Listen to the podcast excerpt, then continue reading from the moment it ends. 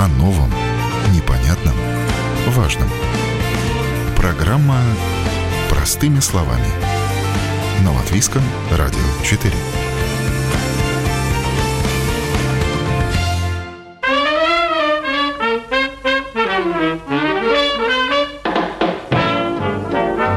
Природа дает силу, энергию и витамины. Бери да пользуйся. И наша сегодняшняя гостья берет и пользуется. В результате здорово, счастливо, еще и экономит. Ведь чай можно собрать на приусадебном участке, лекарства приготовить из трав, а в лес сходить за ингредиентами для супа и варенья. С вами я, Яна Ермакова. Это программа «Простыми словами». И сегодня снова встречаемся с Жанной. Она вам хорошо знакома по недавним выпускам, в которых она рассказывала, как делает закатки на зиму и как на минимал свалках потихонечку, медленно, но верно строит свой собственный дом.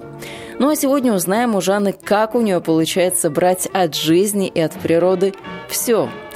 Проторенными дорожками Жанна не ходит с тех пор, как стала банщицей. Это круто изменило для нее очень многое. Например, вместо ванной у нее фитобочка. А что, и необычно, и полезно.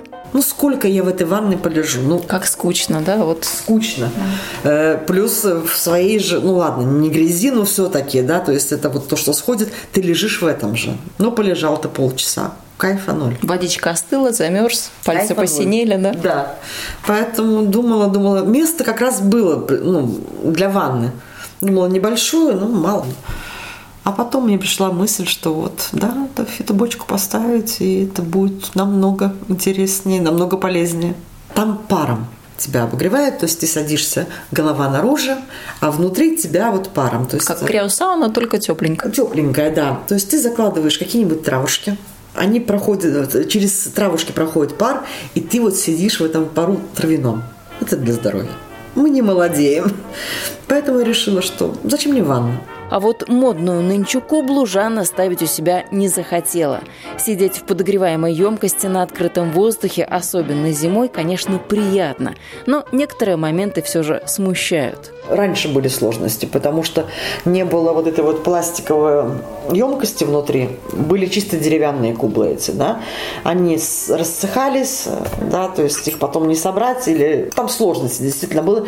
И в чистке тоже была очень большая сложность, потому что дерево оно плесневело, застаивалось, да. И это вот слизь на дереве появлялась, которую тяжело было отмыть, и мы мучились очень сильно. А, вот, потому что мы когда выезжаем на фестивали, да, то есть там всегда кублы были, и, ну, вот, и людям очень нравится, мне самой нравится. Сейчас внутри идет пластиковая вставка, которую очень легко помыть.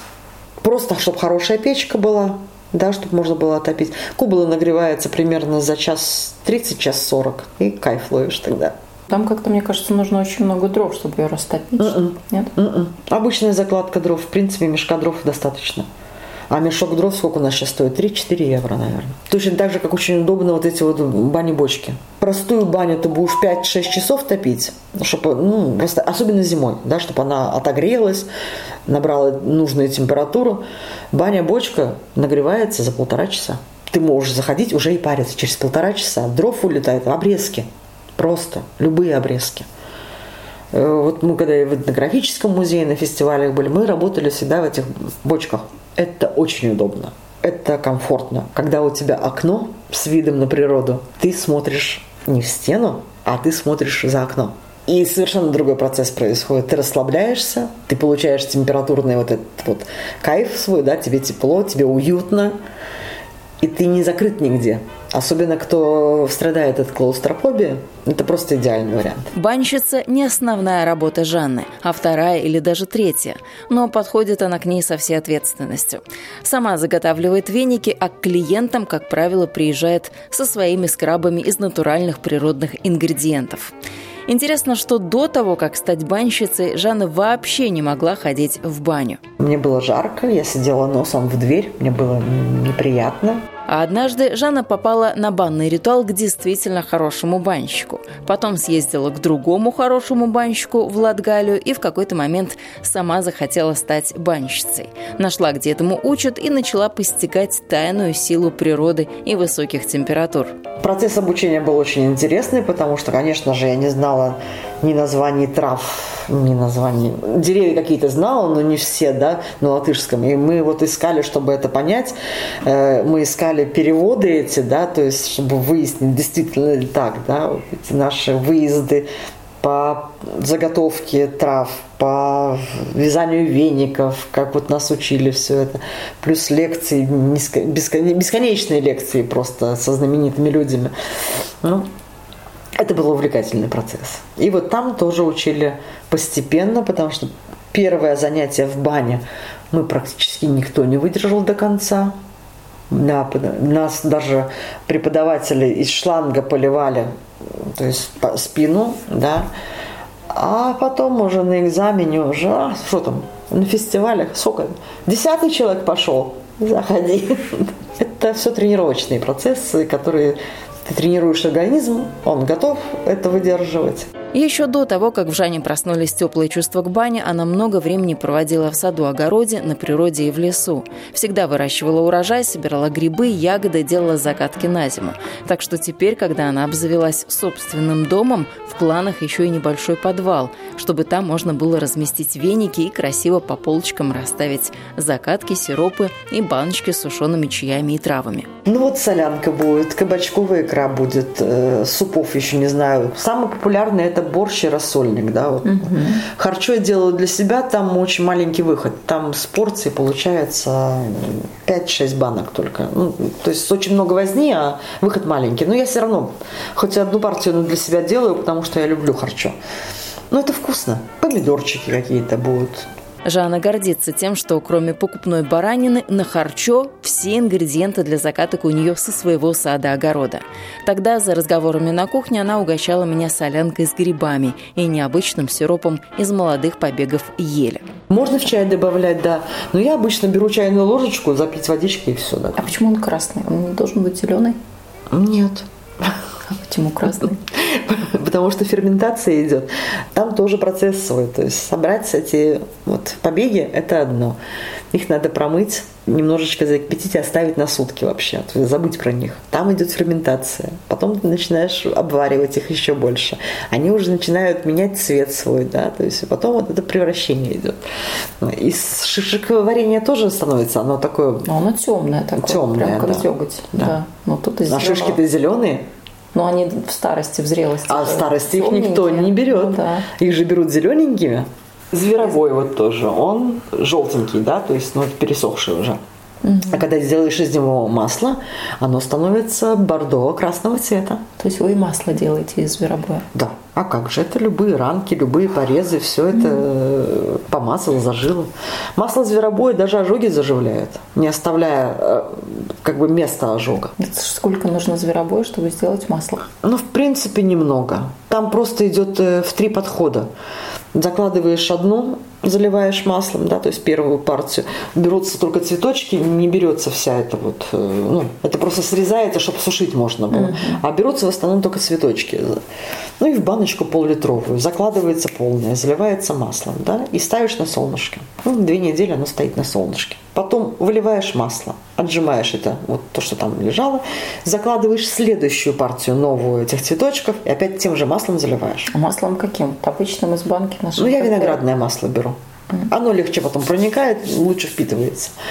А, вот. И можно и оливковое, оно более тяжелое, конечно. Да можно и в конце концов рапсовое тоже. Ну и так вот три раза делаем, оно насыщенный цвет приобретает, и вот оно тогда готово. Чай тоже вот, э, когда сушишь этот иван-чай, из листьев же, а он ну, заваривается потом в темно-коричневый, как черный чай. Ну, по вкусу как чай тоже. И по вкусу. Он еще вкуснее, чем черный чай. Mm. Ну, мне кажется, там его сложно собирать, по-моему. Ничего там сложного собирать нет. было, или когда он сохнет, он запах не очень издает. Какая-то была там подковырка. Его крутить надо. Вот и вся подковырка. А, То есть его э, кто-то перемалывает на мясорубке эти листья, но я скручиваю всегда руками. В этом году не крутила. Пальцы можно стереть. Это, да, ну то есть у меня просто времени в этом году не было сходить, собрать его и накрутить. А вот. Это уже, наверное, в следующем году займусь. Но вообще он дико вкусный. То есть он в процессе ферментации тоже э, колбаски эти накрутил, чуть водичкой полил, марлечкой прикрыл и на солнышко поставил, да, с этой марлечкой. Угу. И вот процесс пошел. Когда он потемнел, когда нарезал, эти трубочки и сушить в сушилку. Все. Я помню, кто-то рассказывал мне, как он там собирает все это. Думаю, боже. А собирать проще всего.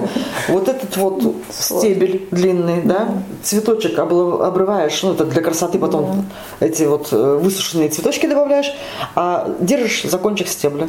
И второй рукой вот так вот вниз опускаешь, и вся эта вот, все листья остаются у тебя в этой руке. Быстренько прошел, это дело 10 минут набрать пакет чая. И мухоморы прекрасно используются, да, то есть, и, да, я всегда делаю настойку мухоморов, потому что действительно ревматические боли они снимают, суставные боли они убирают.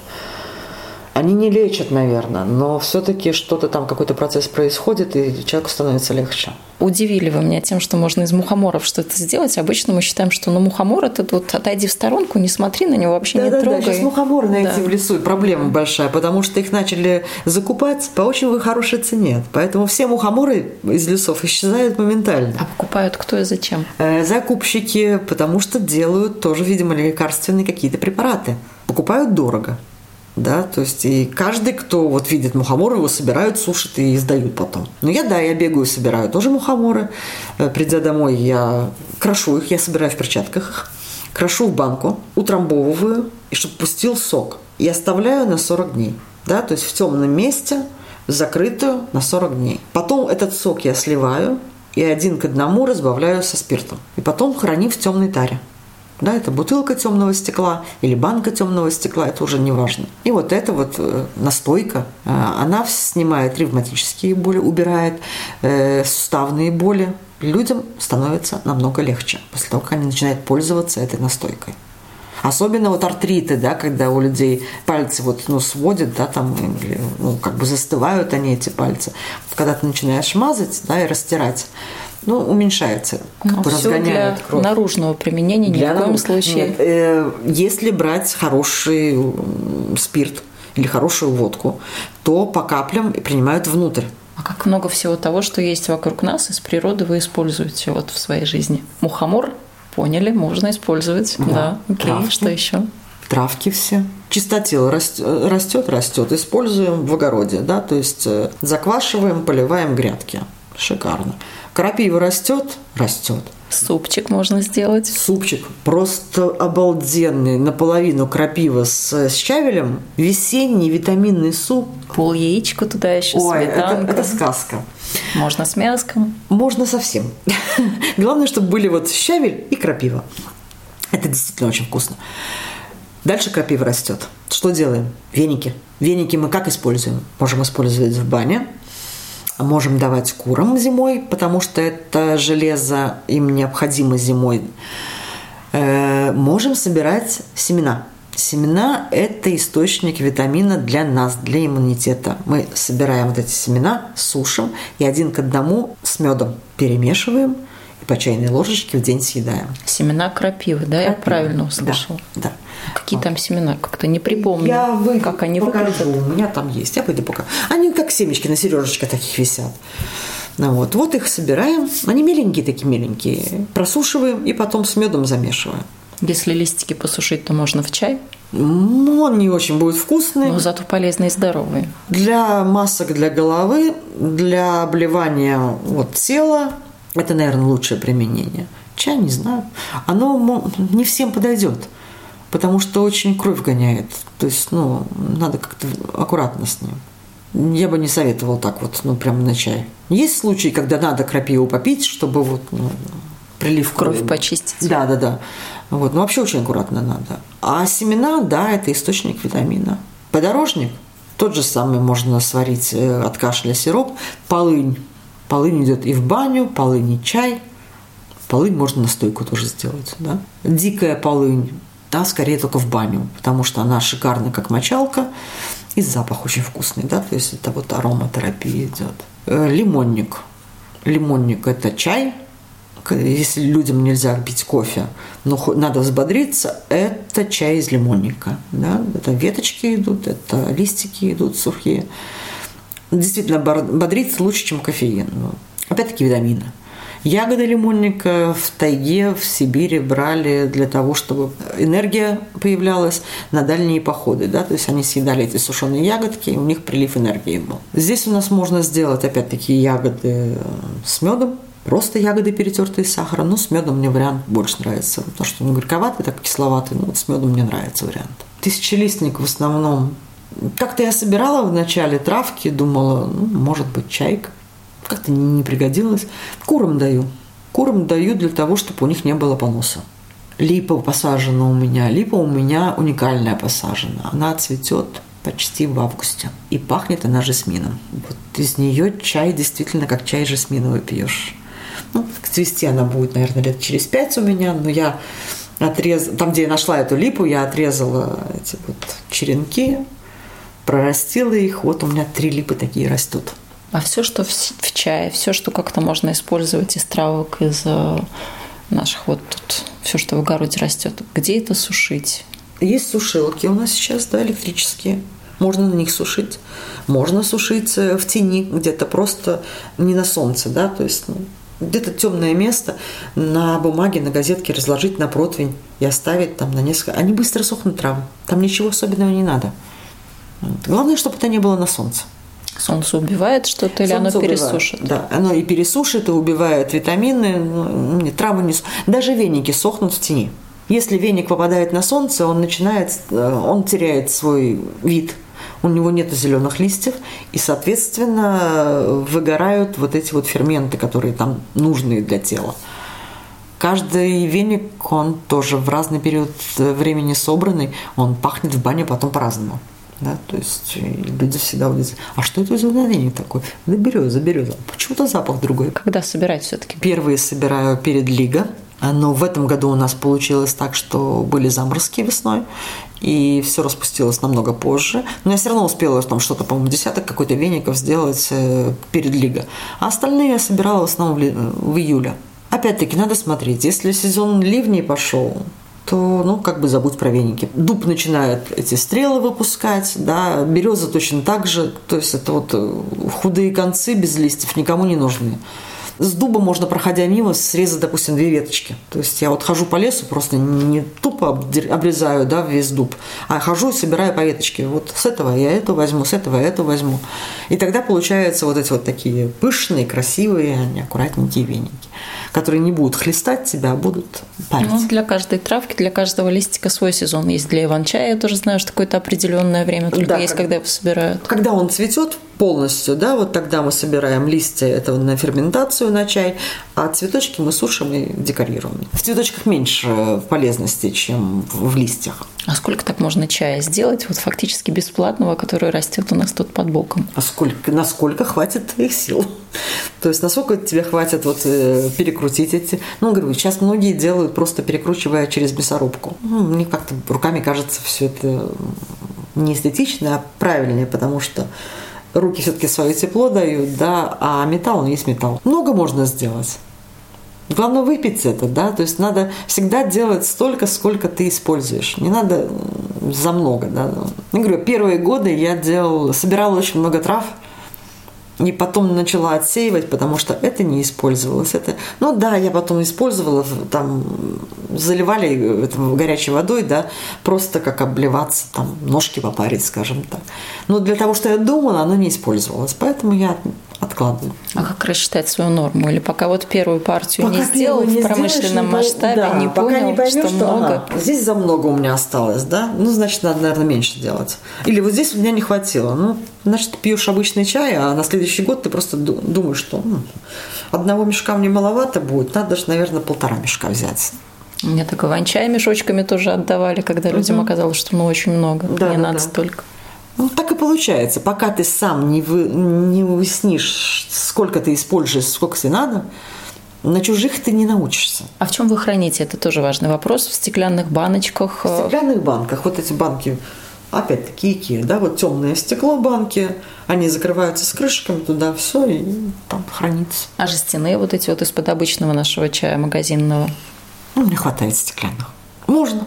Можно, э, можно в пакетах э, Бумажных? Э, бумажных пакетах, да. В них тоже можно хорошо хранить. Я, кстати, в бумажных пакетах липу храню. Потому что, да, она как бы и запах сохраняет свой, и не пересыхает. Но все лучше хранить, говорю, где-то в шкафчике, без солнца, так и в достаточно прохладном месте. Что-то ест эти травки? Моль, может Моль завестись? Может, да? может, да, конечно. Если она появилась в крупах, она может пойти по травкам тоже. Поэтому банки. Банки самые лучшие. У меня так в банке с чили завелась моль, и кто бы мог подумать, что моль ест перец чили. Все они едят. Едят все. Да, вот. А особенно получается так, что э, они эти вот личинки, почему опять-таки самим надо делать, да, потому что вот эти личинки, они появляются на заводах э, расфасовщиков. И мы, покупая в магазине, уже покупаем ну, зараженное все это, да, потом откуда взялась? Ну, сама она туда попасть закрытую не может, никак.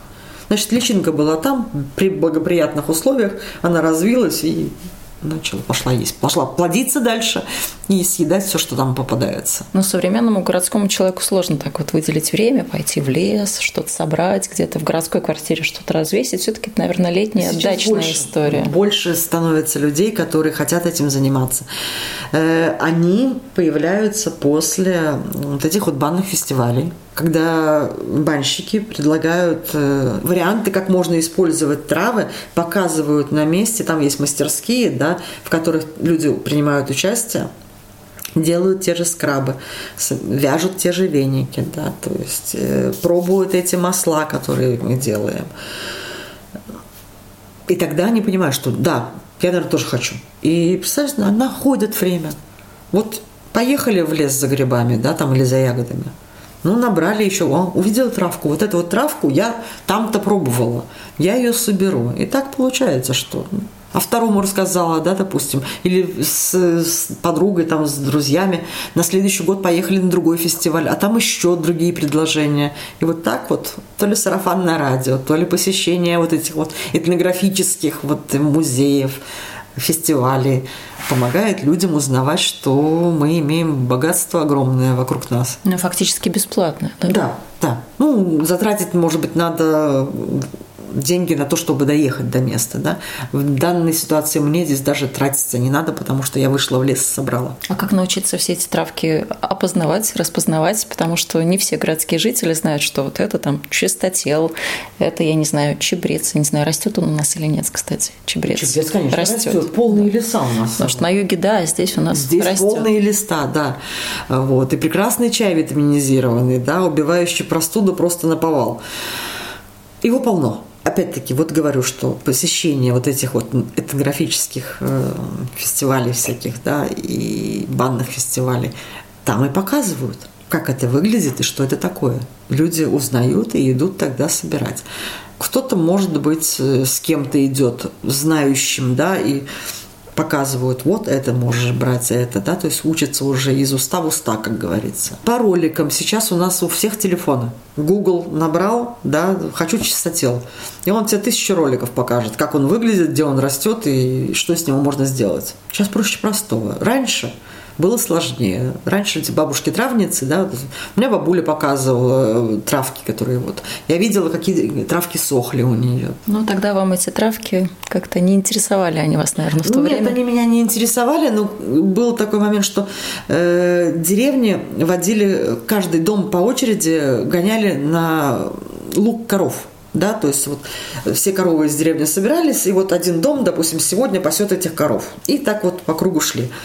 И когда ты пасешь коров, вот, конечно, тебя ребенка одного не отправят, да, то есть там был кто-то взрослый. И что делать? То есть коров выгнали утром, в лучшем случае пришли эти хозяева, подоили в обед, а до вечера тебе еще гулять по полям. Ну вот, и идут, собирают травки. А ты идешь сзади.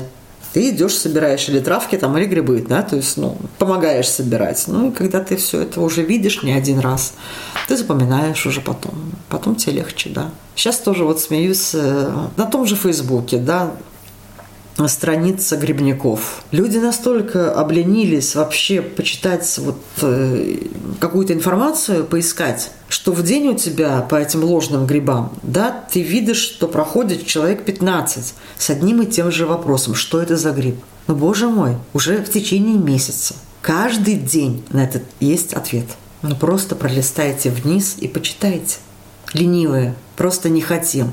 Мы хотим кинуть вопрос, и чтобы нам лично ответили. А полезно такие сообщества где-то вот состоять, где грибники, ягодники, да. травники? Очень полезно, потому что там ты узнаешь очень много нового. Я в этом году первый раз узнала гриб саркосцифа. Еще раз повторите, я Саркос... даже названия такого не да. знаю. Весенний гриб саркосцифа. Она как блюдечко такая, э, яркая как красно-малинового цвета с загнутыми краями. Растет на веточках. На веточках чего? Э, которые вот уже гниющие такие веточки, да, то есть вот в низменных местах, где такие вот поваленные веточки эти вот почти сгнившие. Там она растет. Безумно вкусный гриб. Я узнала его только потому, что там были обсуждения, каждый хвастался, кто сколько нашел и как это вкусно. Я так это сестре говорю, представляешь, показываю, я говорю, вот такой гриб, говорю, в жизни не видела, говорю, ну, не встречала. Она говорит, а я с собакой гуляла, видела, вот там-то растет. Я говорю, бегом. Мы пошли и набрала это саркосциф и сделала. Мы так с удовольствием поели, это очень вкусно было. Ну, вы два таких знатных грибника. Тут один из ваших постов был тоже, сколько вы набрали. И они все такие красивые. Я не помню, какие грибочки были. Э, подосиновики или Наверное, но все ровненькие, одинаковые. У вас уже тут места грибные прикормленные хожу вот здесь вот рядышком. Мне соседка говорит, Жанна, где ты собираешь их? Я говорю, да вот здесь. Говорю, хочешь, пошли со мной. Ну, может, у вас уже глаз алмаз, сколько там не из детства знаю. собираете? У каждого грибника свой гриб есть, да? Ты можешь не заметить, и сколько раз было так. Проходишь с одной стороны, ты его не видишь. Развернулся, смотришь, ну, боже, ну, только что ты здесь стоял. И вот он сидит, да? Ну, как это? Ягодки тоже собираете или вот вы по грибам больше? Э, в этом году ягод нет. Чернику всегда собираю. В этом году ее просто нету, потому что здесь у нас было в мае минус 11. У меня сирень вымерзла. Та дикая, не сортовая, дикая сирень, которая вообще все ни почем, она вымерзла. В этом году поэтому ни винограда нету, да, то есть персики цвели, ну, хорошо сами вот как бы сохранились, но, конечно, никаких плодов нет. Минус 11 в мае. Это вообще было первый раз так вот. И, конечно же, весь черничник померз. Тогда ягоды собирали. А, за малиной ездила, за малиной ездила туда, в Ропоже. Вырубили там, кусок леса, и там вот выросла малина. Мы поехали, собирали, да, там. А леса, кстати, меняются? Это тоже хороший вопрос. Вы как частый посетитель лесов, как грибник-собиратель, меняется вот так вот визуально, потому что иногда по шоссе едешь, думаешь, ну вот тут вырезали, тут вырезали, проплешины чистят, такие. Чистят леса, и потом ну, пару лет э, можно забыть э, там собирать грибы. Потом начинают постепенно восстанавливаться, лет через 5-6 вот там тогда восстановится лес. Здесь у нас вырубили частично, да, то есть просто убирали лишние деревья. А когда вот идет полная выпилка, да, ну там уже лет 10 ничего не будет вообще. Нет, какие-то маслята начнут через 5 лет появляться. Ну, конечно, обидно, что вот так вот выпиливают. Чистка леса нужна, стопроцентно, да, эти кустарники выпиливать и какие-то деревья более старые, может быть, тоже убирать, ну, потому что все равно завалятся. А повально вырезание леса – это Едешь и жалко, действительно. И да, было столько раз, что приехал на место, а там все, нету места твоего. Ну, зато на огороде у вас тут постоянство из года в год одно и то же на одних и тех же местах. Не тоже не на одних и тех же местах. Надо все время менять. Ты чеснок не можешь вырастить на одном и той же грядке. То есть ты год-два можешь выращивать чеснок, потом тебе обязательно другую культуру надо вырастить, да, потому что обмен должен быть. Чеснок, допустим, одни витамины из земли забирает, морковка другие, да, то есть э, помидоры третьи. А после кукурузы вообще ничего не растет, да? Растет, растет. Не знаю, я тоже кукурузу э, вот выращивала. Я просто не, ну, не выбирала ее, а на зиму поломала и оставила эту ботву там перегнивать. Она опять-таки то, что забрала, отдала все в землю. Так что все растет. Посадила розочки, прекрасно пошли в рост. А из розочек можно что-то делать? Есть у вас тут такие розочки, которые вот мы считаем чайные, что-то листики э, сушить, э, да. варенье делать? Да, Есть? сушу обязательно. Варенье еще не варила, но вот для чая листики сушу. Для ванночек тоже сушу, да, вот в бане как бы вот это вот об, лицо умыть там все. Да, обязательно. Есть вот Лидия Фреймана, да, она, может быть, не разрослась, пока не сильно хорошо выглядит. Это сорт так красиво называется? Да, Лидия Фреймана, это наша латвийская Селекционер? селекционер, да. Э, Вот. И она вывела этот сорт. Он очень вкусно пахнет. Красиво, когда большой куст. А у меня одна ветка вымерзла. И вот от, от второй ветки, вот она постоянно цветет, один-два цветочка. Но когда вот она разрастается и полностью, это очень красиво. И безумный аромат. То есть она очень пахнущая. И я прям бутонами вот собираю и сушу ее. Потом вот красная роза там тоже. Тоже очень сильно пахнущая. Тоже обязательно лепестки с нее собираю. Есть просто для красоты роза, а есть вот такие ароматные, которые лепестки беру. А есть у нас какие-то травки бесполезные? Вот мы тут говорили про полезные травки, все можно использовать. Есть что-то бесполезное в природе, что, в принципе, никуда особо-то и не пригодится? Ну, нет таких трав. Она кому-то нужна, эта травка. Она растет, она кому-то нужна. Если не нам, то ежику. Если не ежику, то птичке, да. То есть, если не птичке, то насекомому, э, тому же комару, да, который птичка потом его съест и накормит своих этих птенчиков. Ну, да. это животным. А вот нам, Да. людям, ну, понятно, А что ты- обычный пырей нам, в общем-то, ни к чему. А никто не знает. Э, Все травы для чего-то растут, да? Мы просто не знаем их значения. Это уже действительно надо к травницам, потому что они знают каждого. Да, у нас э, есть э, в стране Тукумса Лига Рейтера, вот она просто травница, она знает все про травы. Мне кажется, она скажет точно, что нет бесполезной травы. Но бесполезную траву мы считаем, вот покосили, там что-то осталось, вот это бесполезное. Это тоже как-то используете? Да, обязательно. Это мульча для э, грядок. Помидоры выросли, чтобы земля не пересыхала, вся скошенная трава идет туда. Под зиму тоже закрывать грядки. Я перекопаю, посыплю золой и сверху этой травой, чтобы она перегнивала и питала землю. Нет, это бесполезно. Вот так вот, как я вижу, что выкидывают в лес скошенный, ну, наверное, те люди, которые не имеют э, грядок. У них просто газон, и вот им это вообще не надо, да, то есть они просто вскосили, вывезли в лес, и в лесу это все гниет. Ну, лес примет, конечно, все перегниет, но вот эти вот кучи ну, просто некрасиво, да, что проходишь, а там стриженные туи вывезены, да, и трава это вот, и листья вывозят. Ну, соберите в мешки, не знаю, там цветок будете пересаживать, используйте потом эту землю. Компостеры поставьте. Есть люди, которые просто некрасиво обходятся с природой. И вот участок мой, это мой, это вот там все красиво будет, там все это перфектно, да. А то, что там за забором, меня вообще не волнует. Но у вас тут тоже каждый клаптик чем-то засажен. Нет, еще ничем. Это там, Нет? Тут это просто тут это самое. Значит, у меня ракурс хороший. сложно создать сад, пока ты строишься, потому что тебе нужны подъездные пути, ты не знаешь еще, где дорожки сделаешь, да, какие, то есть это должны быть нахоженные уже дорожки, да. И я пока сажала, вот, допустим, ну, по периметру, где, где я знаю, что точно я делать ничего не буду, чтобы мне не надо будет копать и пересаживать. Вот там я сажала, да. Там, где теплица стоит, я точно знаю, что там другого ничего не будет. Знаешь, там и огород вокруг создался, да, то есть с одной и с другой стороны там грядки. Планирую вторую теплицу поставить, потому что уже в этом году посадила в эту вот старенькую тепличку виноград. Он там более южных кровей, да, он лучше созревать будет. И в этом году я выращивала арбузы и дыньки. Первый мой опыт был. Мой негативный. У меня все сгнило. Нет, у меня я съела все свои дыньки с арбузики. У меня два арбузика было. Один на 540 грамм, второй на 680 грамм. Второй, конечно, уже был покруче. Дыньки были вообще такие маленькие, но они съедобные. Конечно, там много этих семечек, да, там шкурка. Но вкусная, сладкая, все хорошо. Просто я поняла, что в теплице им будет лучше. Ну, тут надо тоже еще сказать, что все для своих закаток вы тоже выращиваете на своем же огороде тут рядом. То есть все, что можно собрать. По-моему, там хрен был на фотографии. Да, да, да, да, да. Хрен тоже обязательно. Чесночок, лучок, укроп. Вся зелень, кинза, петрушка, укропчик, все это выращивается. Причем э, кинза сеется, а стоит один раз посеять. Да, один раз посеял, оставить, не, не все убирать, да, оставить, чтобы вызрели эти семечки. Они потом сами посеются, сами будут сходить. Весной не, не выполоть, да, то есть просто уже знать, как она выглядит при всходах.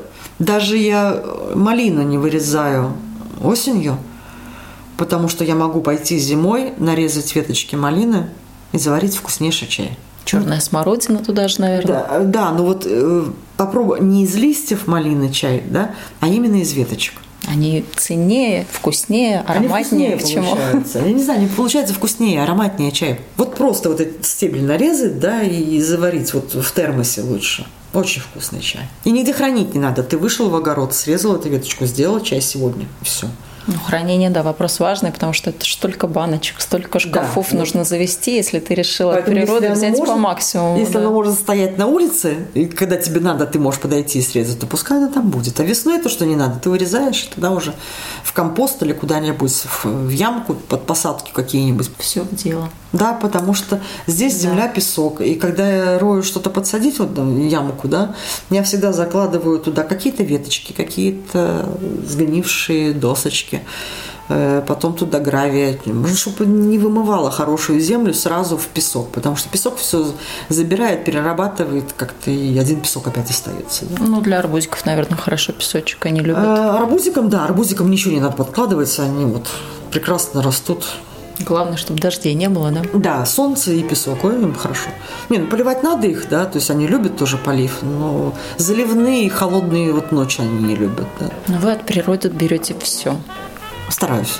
По максимуму. Стараюсь, потому что природа нам дает, и надо этим пользоваться. Расскажите в комментариях, что вы считаете бесценным источником здоровья и витаминов, какие травы и растения вам кажутся настоящим сокровищем, и получается ли у вас брать от жизни и от природы по максимуму. Ну а на сегодня на этом я, Яна Ермакова, с вами прощаюсь. Вы слушали программу «Простыми словами». До новых встреч в эфире.